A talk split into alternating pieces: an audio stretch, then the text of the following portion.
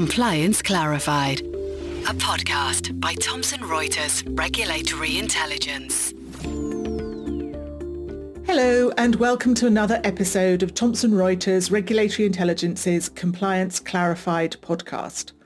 My name is Susanna Hammond, and I'm Senior Regulatory Intelligence Expert here at TRRI. As ever, I am delighted to welcome you to our podcast series, which covers the very wide range of topics impacting compliance officers in financial services firms. Now, for this podcast, it gives me great pleasure to introduce my colleagues Niall Coburn and Helen Chan. Niall is Senior Regulatory Intelligence Expert for Asia, and Helen is our Regulatory Intelligence Expert for not only Asia, but also, by a quirk of geography, our expert for Canada. Today we're going to be chatting about our special report on China and the challenges of digital transformation. Now, digital transformation is happening at pace in China with the rise of dominant technology providers and the provision of services which will expand and diversify the landscape for financial services. There are estimates that the pandemic has accelerated digital transformation by up to three years. Firms that are involved in or planning digital transformation need to be aware of the risks and the compliance difficulties and indeed the challenges that advanced technological platforms can introduce. They also need to understand the vulnerabilities those can create for customers. Now, of course, all of this isn't just applicable to Chinese firms, but a minimum, digital transformation needs to be accompanied by improvements in culture, conduct risk, data protection and privacy, cybersecurity, individual accountability, risk management, and third-party outsourcing. So today we're going to discuss and consider the diverse landscape for digital transformation in China, the myriad challenges for digital firms, including the issues I mentioned, such as data protection, cyber, management accountability, the need to understand the risk and compliance difficulties associated with digital transformation and the vulnerabilities, and then also emerging regulatory issues and the approach of the Chinese regulators. Now here we're going to touch on the lessons from the Ant Group's proposed 37 billion initial public offering and dual listing in Shanghai and Hong Kong. Now that highlighted a number of challenges for Chinese regulators and has prompted a rethink about just how safe fintech products really are for consumers. So, Helen, let's set the scene for financial technology, fintech, and fintech regulation in China. So what are the recent developments? So the regulatory landscape in China for financial and technology sectors is currently undergoing rapid reform. Susanna, you mentioned that data protection is one of the many challenges facing fintechs and financial services firms. That's certainly applicable to businesses in China. In addition to that, Regulatory reforms in the areas of prudential risk management and antitrust are giving rise to compliance challenges, especially for bigger technology companies because of their business models and market share. Tech companies such as Alibaba have capitalized on a niche area of leveraging consumer data analytics in microfinancing activities. Ant Group, which is the financial technology arm of Alibaba, runs digital platforms for the provision of loans to underbanked individual consumers and SMEs. This is one of the company's most profitable lines of business. To give us an idea of how lucrative this can be, Ant Group reported revenues of 118.19 billion yuan or 17.7 billion US dollars in the first nine months of 2020. Ant Group acts as a middleman in the provision of credit that is actually underwritten by traditional financial institutions in many cases. So what the company brings to the, to the table in this process is data and digital tools to assess credit risk and loan pricing much more efficiently than what traditional financial institutions in China can currently do. So as a result, Ant Group has profited and grown immensely from this business model. However, several areas of regulatory reform will likely disrupt this business model and force companies like Ant Group to restructure. Last November, regulators in China issued new draft rules on the provision of microfinancing. There are several proposals in the draft rules that could impact how fintechs such as Ant Group run their microfinancing operations. These include proposals to bring microlenders under supervision by central financial regulators, and requirements that microlenders contribute at least 30% of loans. These proposals suggest that fintechs will be regulated in a manner that is similar to how traditional financial institutions currently are overseen. And what this means is that fintechs will be subject to regulatory requirements on reporting and monitoring for lending activities. The introduction of these new rules would also likely increase compliance burdens for fintechs.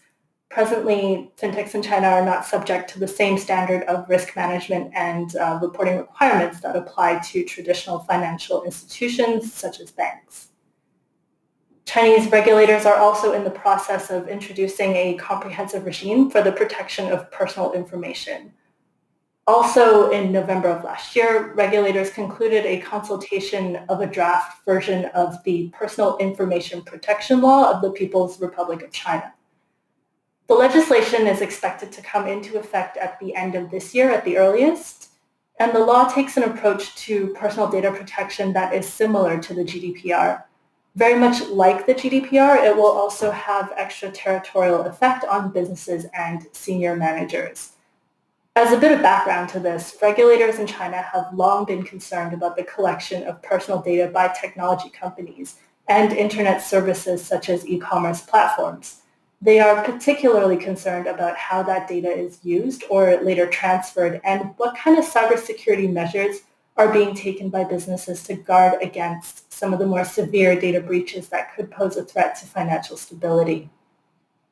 So new personal information protection laws around data user consent requirements and more restrictions on data transfers are expected to impact the fintech sector in particular because they are such heavy users of big data technology.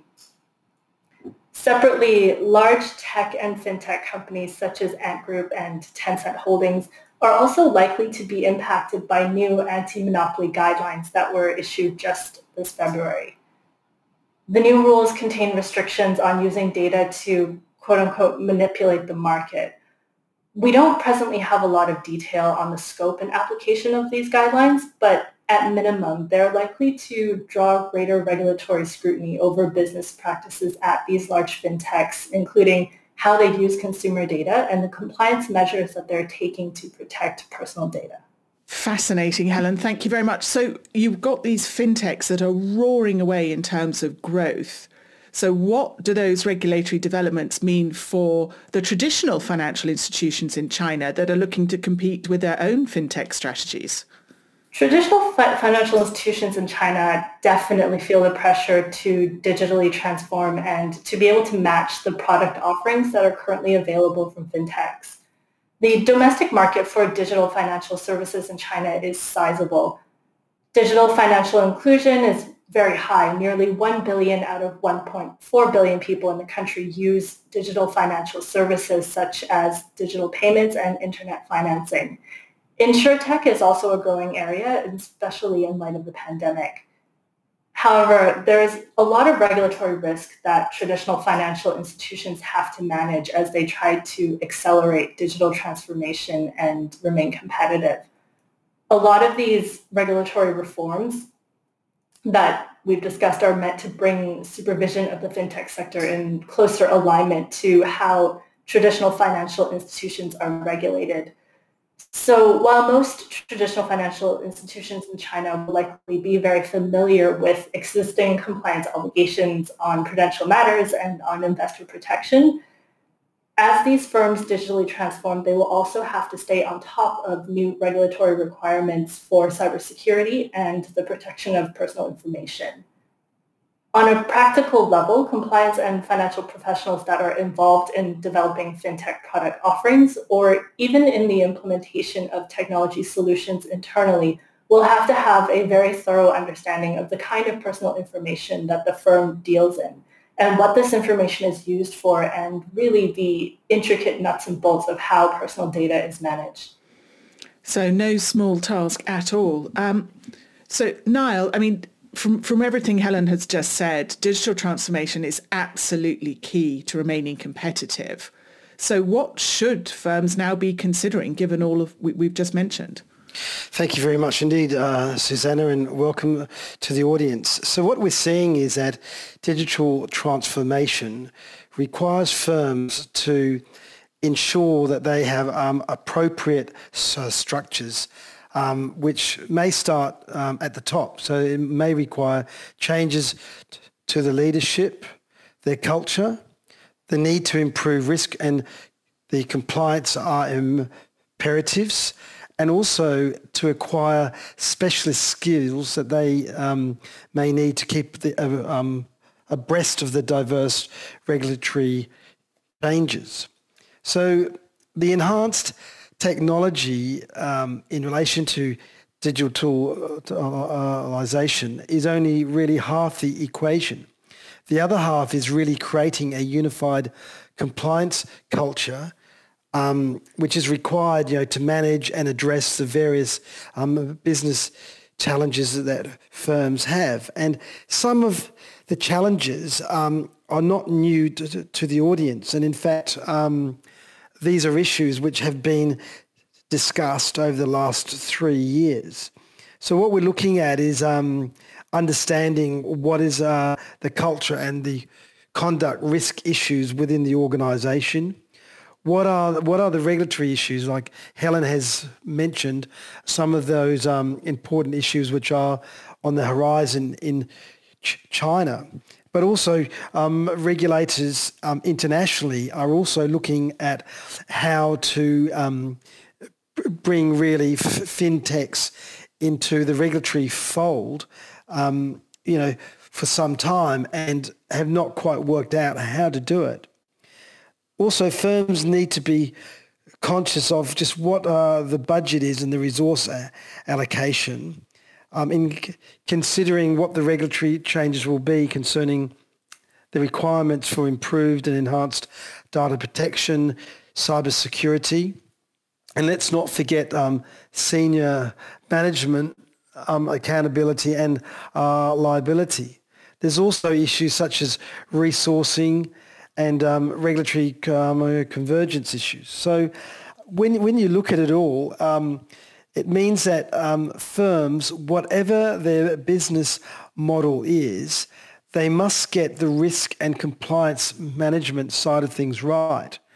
Um, and in order to, once they are able to do that, they are able, they will then be able um, to probably obtain uh, the benefits which digital transformation pr- provides. However, let me say this or put a footnote here, and that is that firms can be tempted to rush to be the first to, um, uh, to market in relation to a particular type of um, app or a pr- product or a f- fintech um, before other competitors emerge. And what has uh, um, uh, occurred is that um, some some stage later, um, uh, in the cycle because of their rush, they haven't considered all the risks. They haven't got their compliance uh, ducks in a row um, in line. And thereby they've exposed themselves to um, p- potentially significant regulatory penalties uh, down the track. Uh, and that may include um, losing um, customer share or shareholder value. So firms have got to take a very balanced approach in the way that they um, set about their d- digital transformation and the way that they plan and structure for it. So what we've seen um, when um, Helen has also mentioned that the approach of the um, ch- ch- Chinese uh, regulators that I might say are not only um, looking at uh, micro lending and t- data protection, but also improving aspects of c- corporate governance, not only within their financial institutions, but also in other um, firms which they intend to, uh, to license uh, down the line.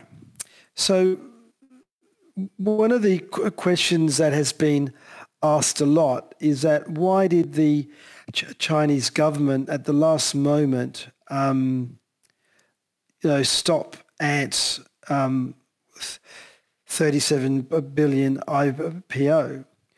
Well, the thing um, where I sit is that you, you're able to see the concerns that the Chinese um, uh, regulators had that in their view, um, there were a number of risks that um, the Ant fintech um, had um, there where there, were, there were no real regulatory answers for.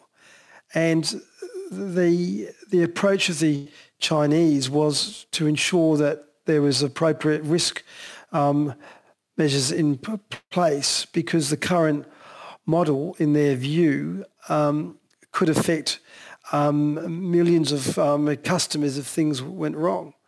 So, so what everyone thought about was really the commercial angle of the IPO rather than considering um, all the risks and all the compliance issues that may flow to it.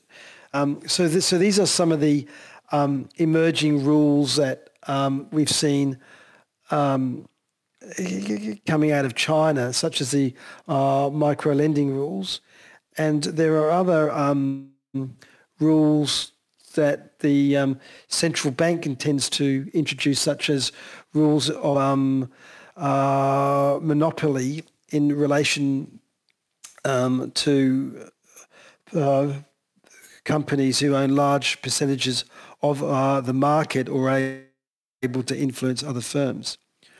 So just to recap, um, the, the main issues that firms need to be conscious of, and they can um, receive the information in our China Special Report, is um, the risk and compliance ch- challenges, the cultural and conduct risks, the increasing regulatory burden, budget and resource allocation, data protection issues that Helen has um, outlined, s- cybersecurity issues that we're all um, that are, are emerging and that we're all very conscious of, senior management uh, liability, and the unknown risks as well.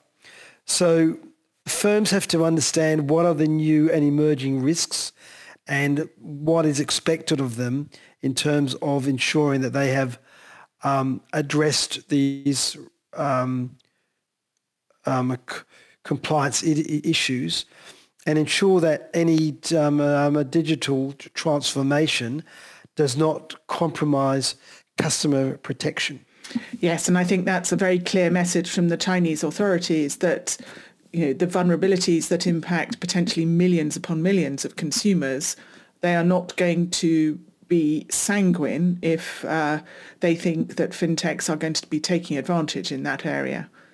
Um, moving on to operational resilience, Helen, against the backdrop of COVID-19, we're seeing some best practices coming out of China in terms of maintaining operational resilience through the pandemic and what we are hoping will very soon be a post-pandemic recovery.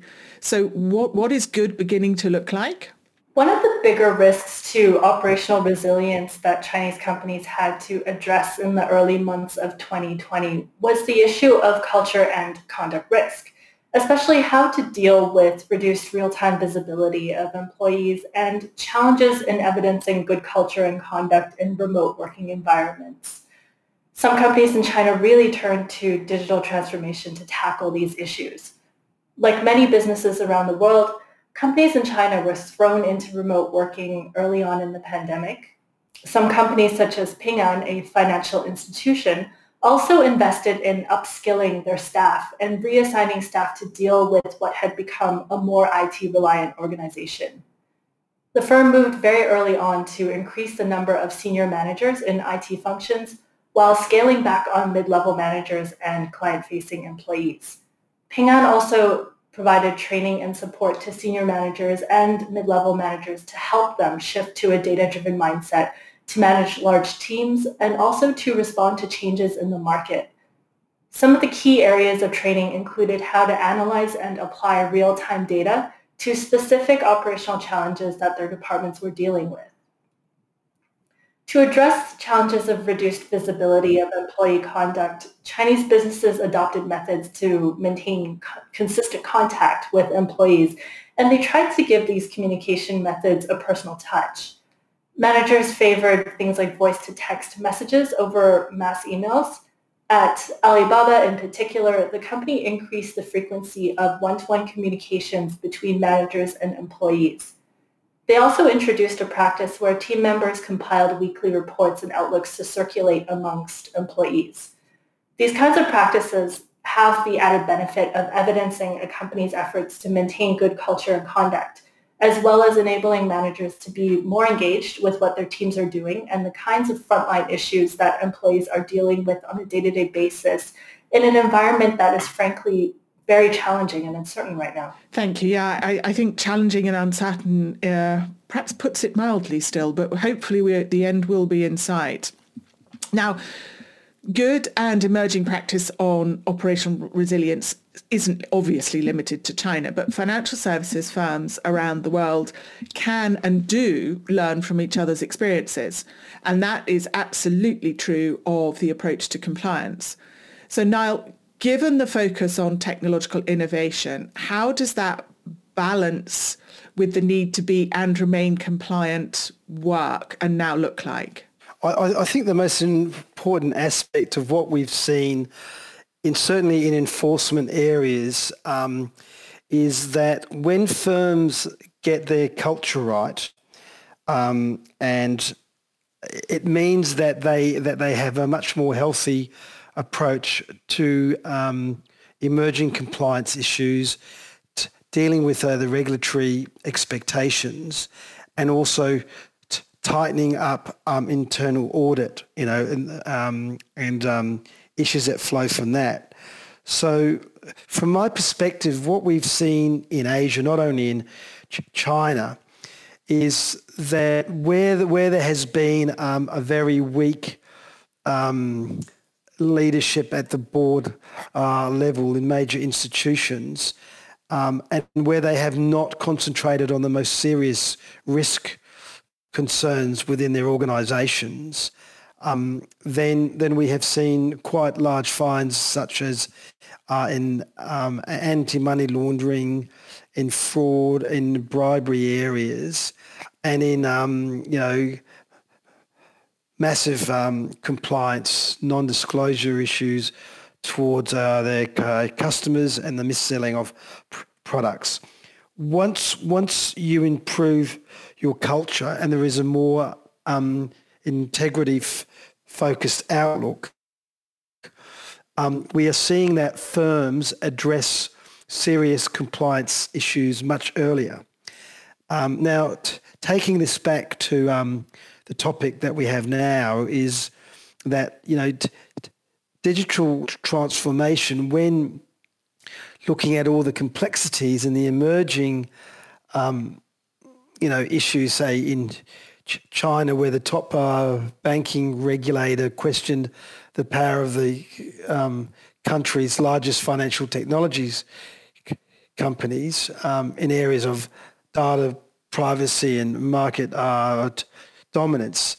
From that, you can see that um, these issues were not really fully addressed or looked forward through or spoken with, if you like, um, thought through with uh, the Chinese regulators, and and that is a that is a that is a note really for other um, uh, emerging uh, companies who not only in China but also internationally to to think through and know the real risks um, that you would be facing if you if you do if you are thinking of um, you know, um, taking a fintech, you know, to uh, an IPO level.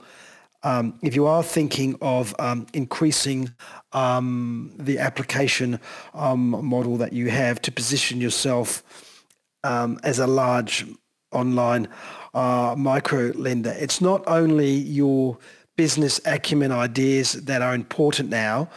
You really must think about the culture, compliance, risk management, data protections, cybersecurity, and management accountability. These are essential things that the firms must be able to balance um, in order to have um, a very good um, articulated structure um, going forward. I, I, would like to say that I don't only think I think that um, Ch- Chinese regulators um, um, are, are, are, at the forefront, or I would say at the cutting edge of dealing with the fintech giants. But um, other regulators now are looking up and taking much more notice and thinking to themselves, hmm, this is an area where we don't have rules, we don't have um, consumer protection in place. And, I think we're going to see a lot more um, emphasis on that, on this area in the next few few years, if not if not this year. Yeah, I, I think on consumer protection or the need for good customer outcomes, as it's sometimes um, now badged, I think there's going to be a huge regulatory focus because we're in a post, hopefully soon in a post-pandemic world. And it's going to be very challenging for, for the economies around the world. And individual customers will be under stress. And the big fintechs, the big financial services firms must not be able to take advantage of that. They need to be supportive. Um, we're, we're coming to the end of, of our time. Um, Helen, key takeaways. I mean, we had a huge discussion there, but the key takeaways from pandemic and culture, conduct risk, China, what would you say? So I would say the key takeaways are to note that the regulatory landscape is in flux and some of the main areas for change include financial risk management, data privacy, and antitrust. Obviously, in these environments, companies will require compliance functions that are agile and risk management functions that are agile and able to deal with constant change. Secondly, the size and market share that some of the bigger technology companies in China occupy puts them by default squarely in the center of these ongoing reforms and will give rise to comp- compliance challenges for these kinds of companies. Thirdly, traditional financial institutions that plan to adopt fintech solutions will be exposed to the same regulatory risks as fintechs, especially in the realm of cybersecurity and data privacy. As we've seen with some of the best practices, especially with Ping An, upskilling and training staff to work and thrive in a data-driven world is absolutely essential, especially for compliance functions. Thank you very much, Helen. Um, Niall, key, key takeaways from you?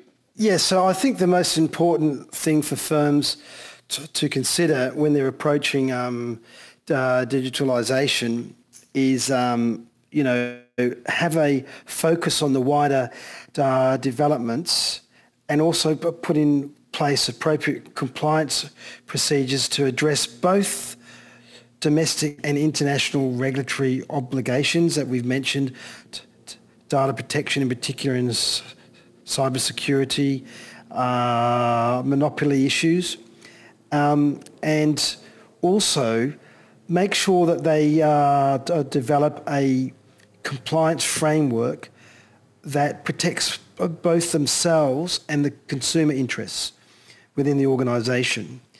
Um, and of course, it goes without saying that they've got to have an effective risk management strategy to deal with um, the, the initialization of digitalization or digital transformation. I would also like to add that in relation to regulators, what we are seeing from the Chinese perspective and looking at the rules that Helen's outlined and that I've touched upon is that we are, we are seeing that um, regulators in our region are, have prompted a rethink about how safe fintech pro- products are for consumers. And this will be an ongoing issue. And this is because that the fintechs got off to a very fast start and that regulation now is only just catching up. So I think that um, firms really should understand what the regulatory expectations are and be concerned about them and ensure that they have um, the appropriate structures in place, um, you know, so that they would be able to deal with rule changes as they come on board. Thank you very much. Niall, thank you very much. And also thank you very much to Helen. And thank you, um, for listening to this episode of Compliance Clarified. We do hope you found it both useful and interesting. The China special report that we've mentioned several times is available in both English and Mandarin, and there is a download link in the episode notes. Also in the episode notes is a download link for further information on Thomson Reuters regulatory intelligence. Last but not least, we would very much appreciate it if you would take the time to review the podcast and in particular let us know any suggestions you have for future topics to be discussed on Compliance Clarified. Goodbye. Compliance Clarified, a podcast by Thomson Reuters Regulatory Intelligence.